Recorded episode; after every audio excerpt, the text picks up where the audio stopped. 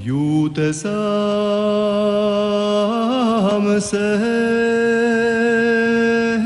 Many of you may know Croatia from the feats of the last Soccer World Cup, and indeed it's a country which punches above its weight in many sporting fields.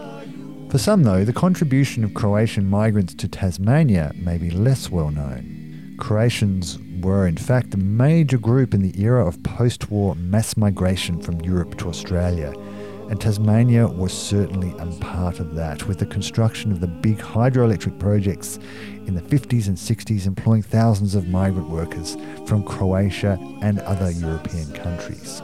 But Croatians have left their mark in so many other ways on Tasmanian society. And to find out more about Croatia and the Croatian community in Tasmania, I couldn't be speaking to someone better than Davor, who's been a radio announcer on the local Croatian language radio and has been an active participant in the Croatian community in different roles. He's also a fountain of information about Croatian history and culture. And I'm very grateful that he's agreed to share more of his story of coming to and living in Tasmania. And I hope you, dear listeners, will join me to learn more about Davor and his story.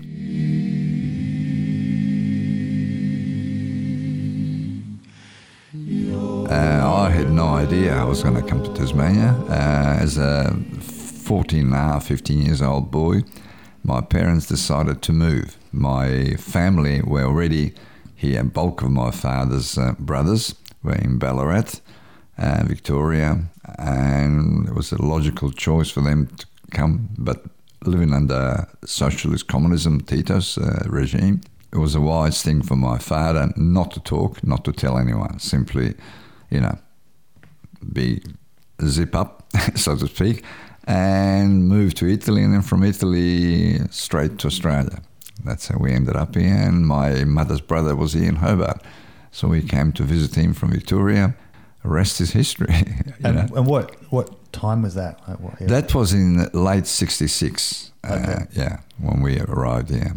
And was it, at the time, was it an easy matter to get out of the former Yugoslavia? Or? No, not at all. Uh, generally speaking, you had to be sponsored by someone, and the system, which is the Communist Party membership, uh, decided whether you are perhaps a threat to them or whether you were the keeping there for whatever they needed you for, or alternatively you were a burden, uh, which means you are non-productive, you are not part of the system, and they decided to use, if I can use the word, Uh, former citizens uh, of the day uh, simply to go outside and send the currency back to the communist system, and that's how they managed to cover their debt, to cover uh, whatever they needed. Uh, foreign currency, particularly dollars, uh, were highly sought after by them always.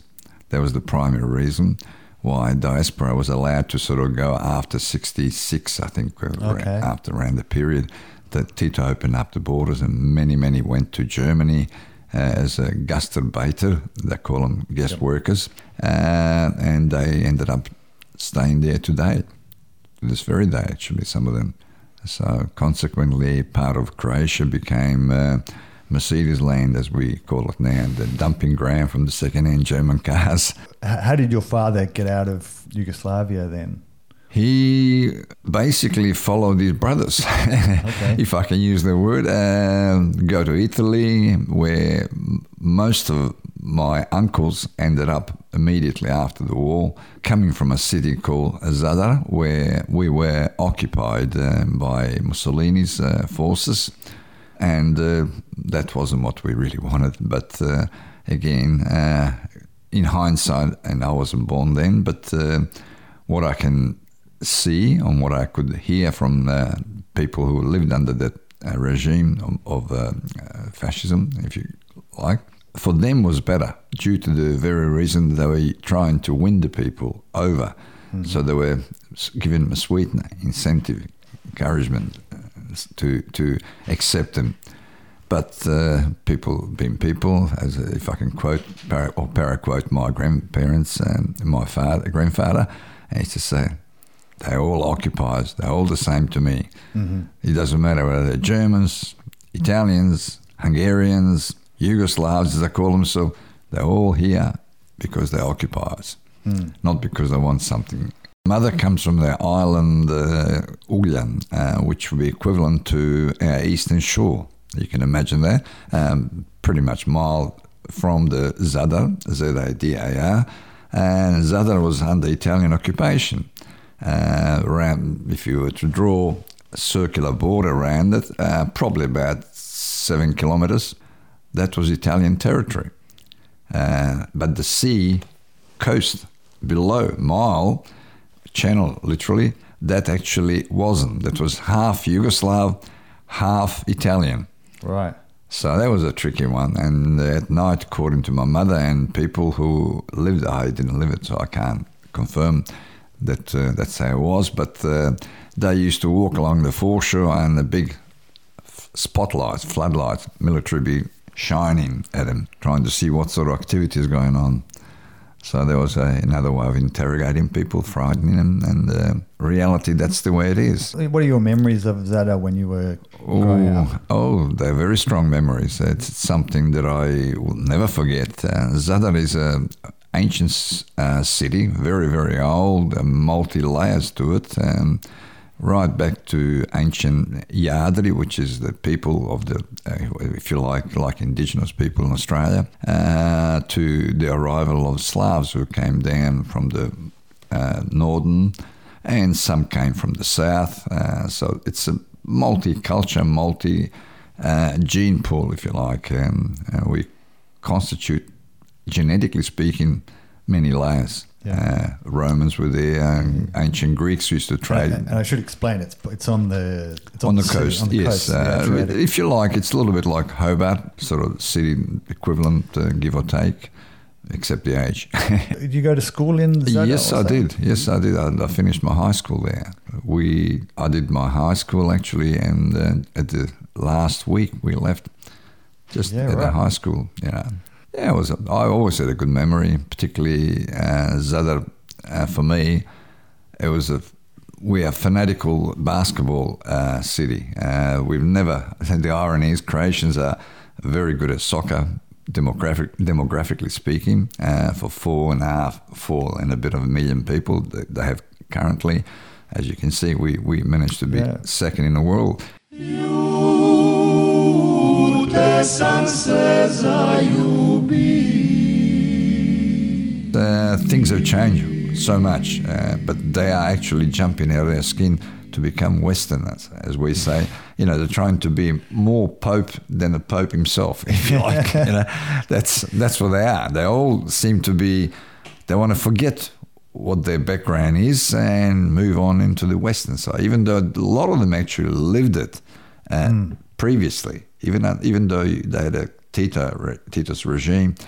Everyone was always watching American movies. Everyone was always watching American mu- or listening to American music. Um, so, I mean, I, I knew about, I mean, Chuck Berry, I knew that under Tito. We knew about that, you know. We knew yeah, about the right. uh, twist and this and that and movies, Hollywood. And the more they say, no, no, that's bad for you, the more you want it, you know. Yeah. You, the sun says, are you be? What?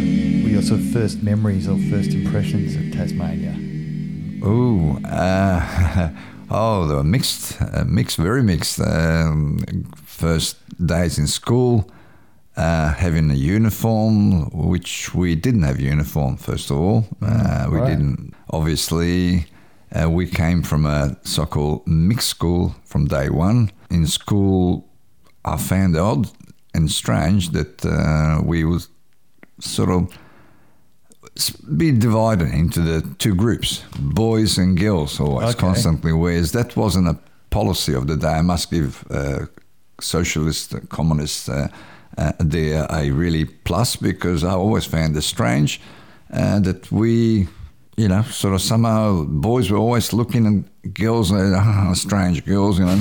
To me it was, was perfectly normal, because in the classroom we actually even encouraged by the teachers of the day to sit boy, girl, boy, girl, rather than two girls together, two boys together. Yep. Segregation, if you like. Uh, and that, that simply didn't exist, because we never had a private school. It was a state-sponsored uh, with the idea that um, you are better off to be integrated.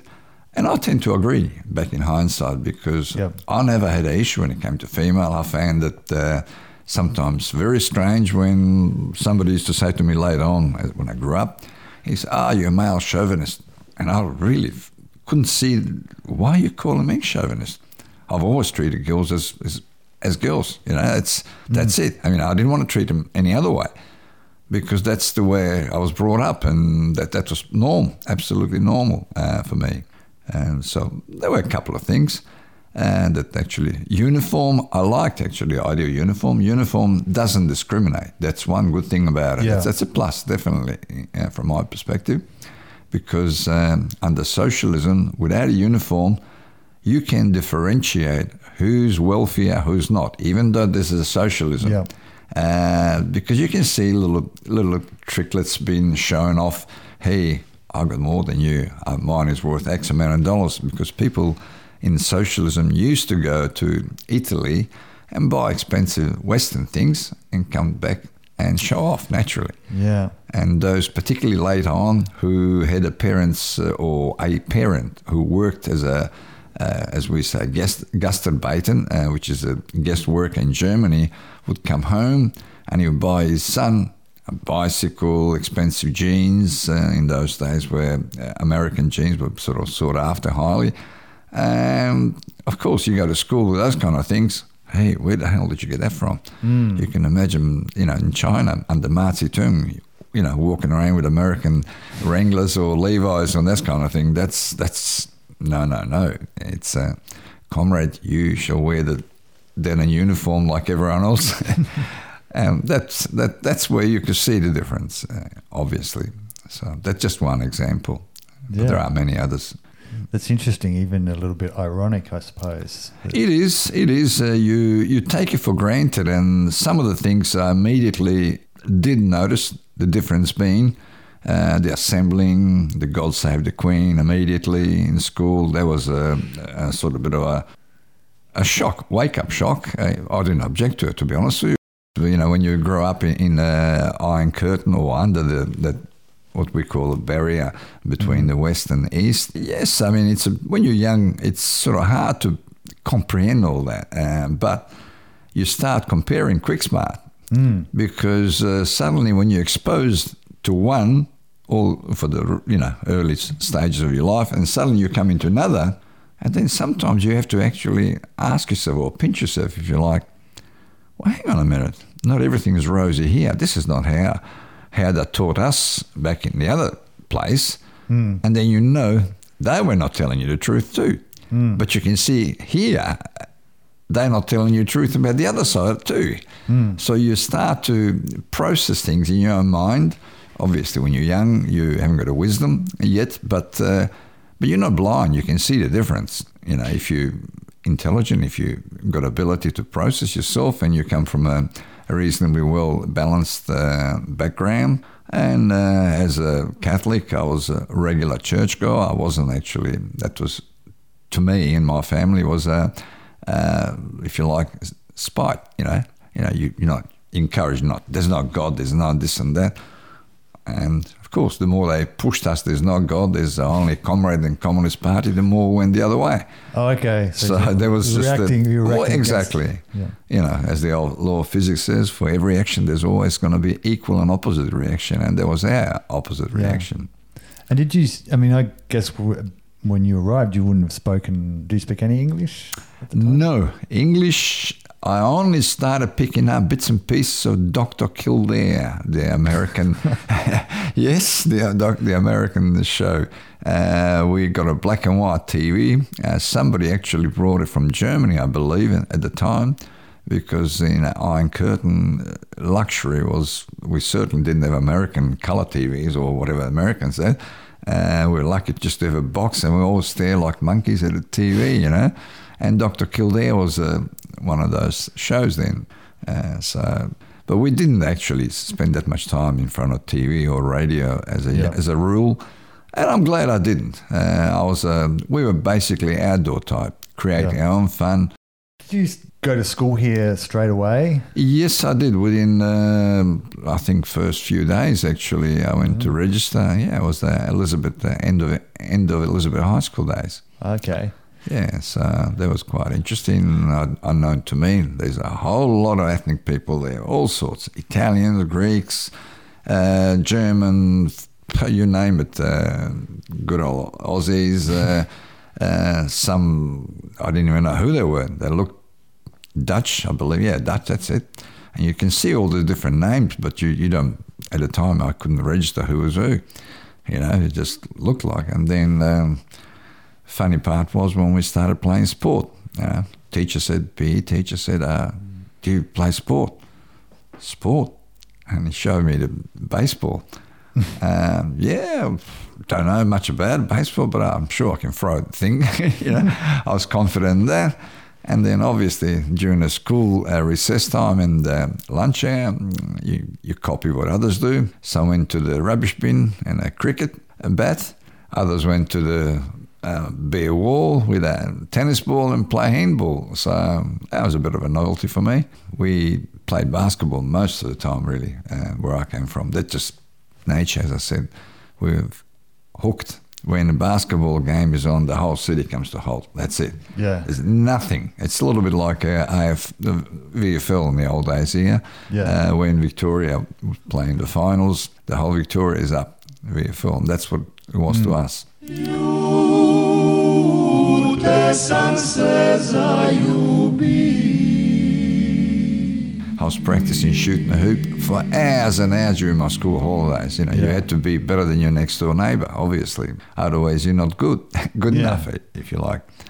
So it was, yeah, it was interesting in that sense. But soccer, yes, uh, we played soccer, but I didn't know the word soccer existed until I came here. Uh, yeah, us, like, like a lot of Europeans. Well, it, to us, it's football. You know, yeah. you call it. Well, it's a German word. We say football. You know, football. And coincidentally, in school, uh, I, unfortunately, I didn't study English, but I did study German. That was yeah. uh, my cho- chosen language of the day. I had an option. Uh, I was pushed or encouraged uh, in polite words by comrades to take up the new language of the world, which was Russian. Uh, yeah. And yeah, right. yeah, yeah. Most of us looked at each other, Russian? Yeah, you got to be joking. And so we all took either French, some took English, and I chose German because uh, to me it was uh, a lot of German tourists, and I saw the German then because of the, all the guest workers there and there as the common, more more actually used language of the day than anyone that I actually dealt with, uh, even though my uncles uh, were using English here. I didn't know that at mm. the time because we didn't know too much about Australia until I came here. When when you were first sort of settling into life in Tasmania, what, what were some of the things that were most difficult or challenging for you to adapt to? Oh, it was a cultural things, and I immediately missed that a cappella singing. That was normal for us, absolutely normal. Uh, it doesn't matter whether you're, a, you know, if you like pro or whether you're amateur, but it's a normal thing to express yourself. Group, mm-hmm. kids, adults, uh, females, whatever, to sing is just perfectly normal, you know. And uh, often when I came here, and no one there publicly, you know, opened the mouth. And I couldn't understand that part. There was something that I was missing terribly because a cappella singing, it's, uh, it's a therapy, to be honest with you, mm-hmm. looking back now. Uh, recently I came back and my school friends all got together. We sat around a table. I actually got a video um, here. And you know what? We sat there, had a coffee, chatted just like we are here, and spontaneous singing came. Mm-hmm. Bang. And I just could not believe it. That my, even now my hair stands up, as you can yeah. see. You know, it's it's it's that part that, that you put on a back burner because you, you accept the fact that that's not part of the culture, and you don't want to swim against the tide, as I say. You know, but uh, but it doesn't mean that it's not within you. It's, it becomes um, somebody I don't know actually who, but uh, I was told often, uh, give me a child till the age of twelve and I give you back an adult. Yeah. And I was oh. by by definition adult then, uh, because I was fourteen and a half, nearly fifteen at the time. So I was already set in my own way. I knew who I was. Uh, historically, I was pretty informed because history, we didn't study what Australia studied here, uh, or what I saw anyway in Australia. Uh, Captain Cook and onwards was focus. Uh, we studied ancient history from uh, Egypt chronologically right through yep. to Rome, et cetera, and to the modern. And and it was fairly accurate until we got to the Communist Revolution. Then it became one-sided. When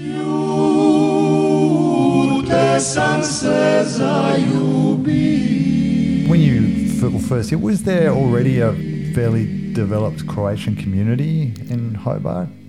Um, yes, there, there was a club. Uh, I, be, I learned since then. Uh, was uh, pretty much uh, the early, the very early people who came here after forties. Uh, and they were to drive, two or three people actually got together and realized there's a number of Croatian single men who were going, as my father put it, the further, the better. That was the motto uh, of the day.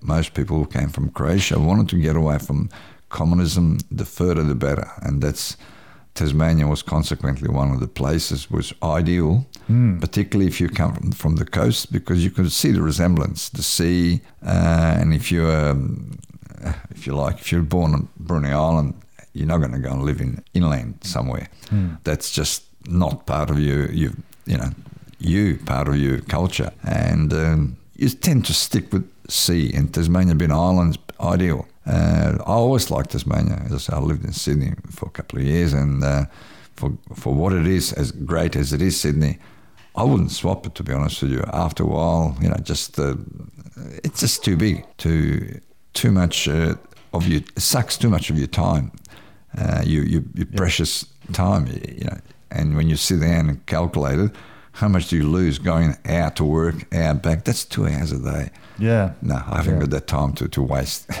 That's yeah. that's just me. That's the way I saw it. And uh, and also, if you live in one area, be it Homebush or, say, Bondo, wherever, you focus there. You go to work, you come home, you go to work. You've never been on the, to the other side, you know, literally. Yeah, that's you know, true. So it's uh, so stretched. Then I thought, nah, no, Hobart, it's a city, it's a town, but it's not too big, and I, I always liked it here, personally. What kept you in Tasmania?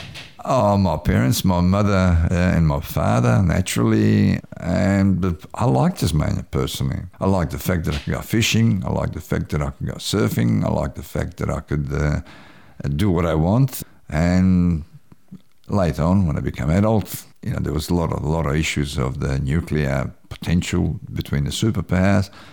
And it became logical to my way of thinking. I thought, if I'm going to be anywhere and there's going to be this mad world, hey, I want to be in a mad world down south, right down south. That's the only place that I felt safe, yeah. Uh, to be honest with you. And uh, I always liked it down here. And my parents were of the same opinion. My both parents were here and they're buried now here. So I guess we well and truly put our, you know, roots here.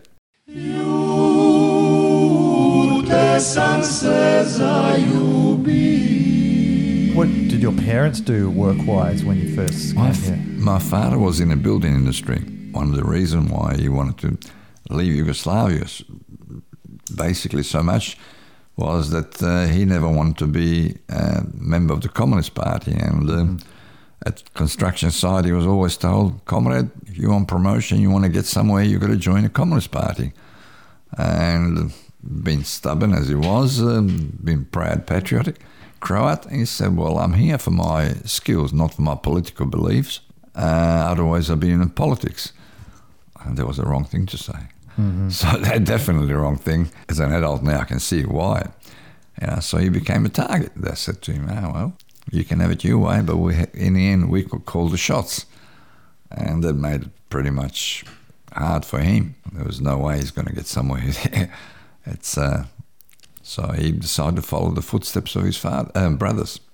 And so, what did he do when he first um, came? He out? actually got a job immediately. Yeah. It was no mm. problem. Uh, he worked, I believe, was a Royal Hobart Hospital extension as a builder. Yeah. Okay. Yeah, with a um, group group of building, and then um, he spoke Italian. There was a secondary language to him because uh, Zadar was under Italian occupation. He actually completed all his education in Italian, oddly right. enough. So to him, Italian was perfectly normal. You know, yeah. It's like to me, English now, it's uh, exactly the same thing. It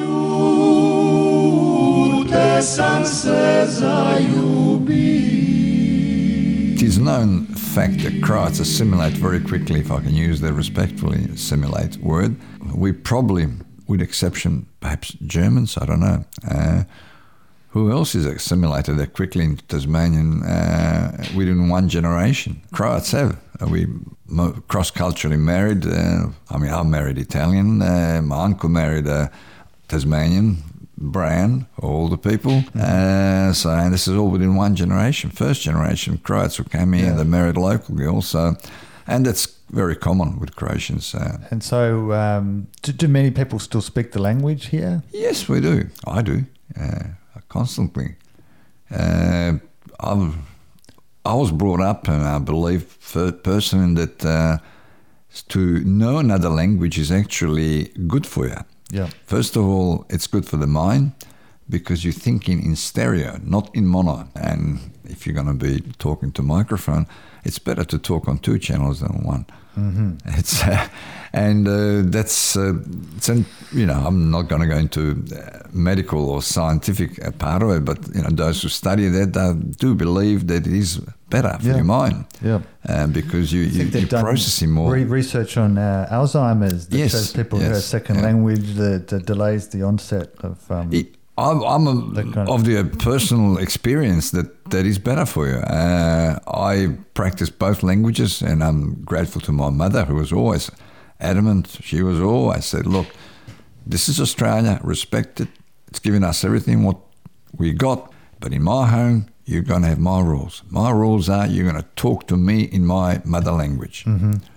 And at the time, like most of us, when you're young, you basically... Yeah, yeah, mum, yeah, yeah, yeah. And then you, with your siblings, talk in English, naturally. But she will every once in a while remind you, she insisted. And you know what? I'm glad she did. Later on, you realise she actually did me a favour mm. because I got involved in radio, and uh, I, to this day, am surprised. I don't have any issues. I can go to Europe, I can go to Croatia, I can go wherever I want to, and... Most people uh, complimented me recently on my Croatian that uh, I still speak as the day I left, literally. Talking about passing on the language, have you do, done the same with your kids that your mother did with you, tried to make them... Uh, I was uh, previously in a cross-cultural uh, language uh, situation where my wife uh, was Italian and I was Croatian, and it was hard for both of us to decide which language you will use with children. Naturally, my mother always spoke to my children in Croatian, mm-hmm. and both of them did acquire a fair bit of knowledge, uh, including my autistic son. Surprisingly, he's actually uh, one of the autistic children that probably knows more than most of the autistic children I've met. He had, had the capacity to suck up the thing like a sponge. He just... Uh, I guess that's a part of autistic character. Yeah. Uh, he actually does understand. You can tell him whatever you want, and he used to turn around and comment in, in Croatian. People say, what's he saying? What's he saying? And uh, yeah, that, that was... Um, so, uh, yeah, it'd be fair to say that I did uh, give him... Oh, they went to Croatian school. My daughter went to Croatian okay. school. We had a Croatian school yeah, on and off. I don't want to sort of brag here, but uh, yeah, I was behind for two... This is the third time, actually, I revived the school. And my wife, Karen, uh, is actually was a school teacher. Uh, so she taught the young ones. This is on a Saturday, Sunday weekend school, if you like, ethnic school. You've been quite involved in the Tasmanian Croatian community. Yes. So how did yes. how did that all start? Oh, that started pretty much within a few weeks uh, of arrival. I went to the club. Uh, my uncle took me there to show me where there's a soccer because I, I was immediately asking, you know, what's going on? Is there any soccer? Is there any basketball? Basketball in school, I found out, was pretty much non-existent. Uh, from my colleagues there, there were a couple of uh, Croatian guys who were, who'd been here three, four years before me, and they told me, no, nah, there's nothing here to do with the basketball. Okay, soccer will do. Yeah, so I said, yeah, there's a club here, and they just started, uh, you know, with the soccer, and they'll do me. And I went to the club with my uncle, and uh, uh, one of the guys actually came from Dubrovnik. Actually, he was, uh, yeah, he was uh, running the bar at the time. He said to me, "Do you play soccer?" I said, "Yes, but uh, you know, coming from Zadar, I said basketball I prefer." And he said, "You'll do, you'll do." And he just laughed, and he gave me one of those jerseys. You know, there was that somebody used, and it shrank.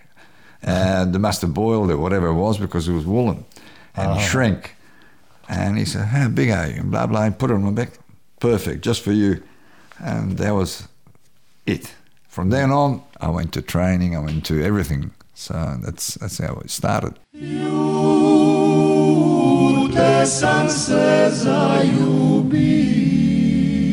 want to ask you about your role as uh, on community radio.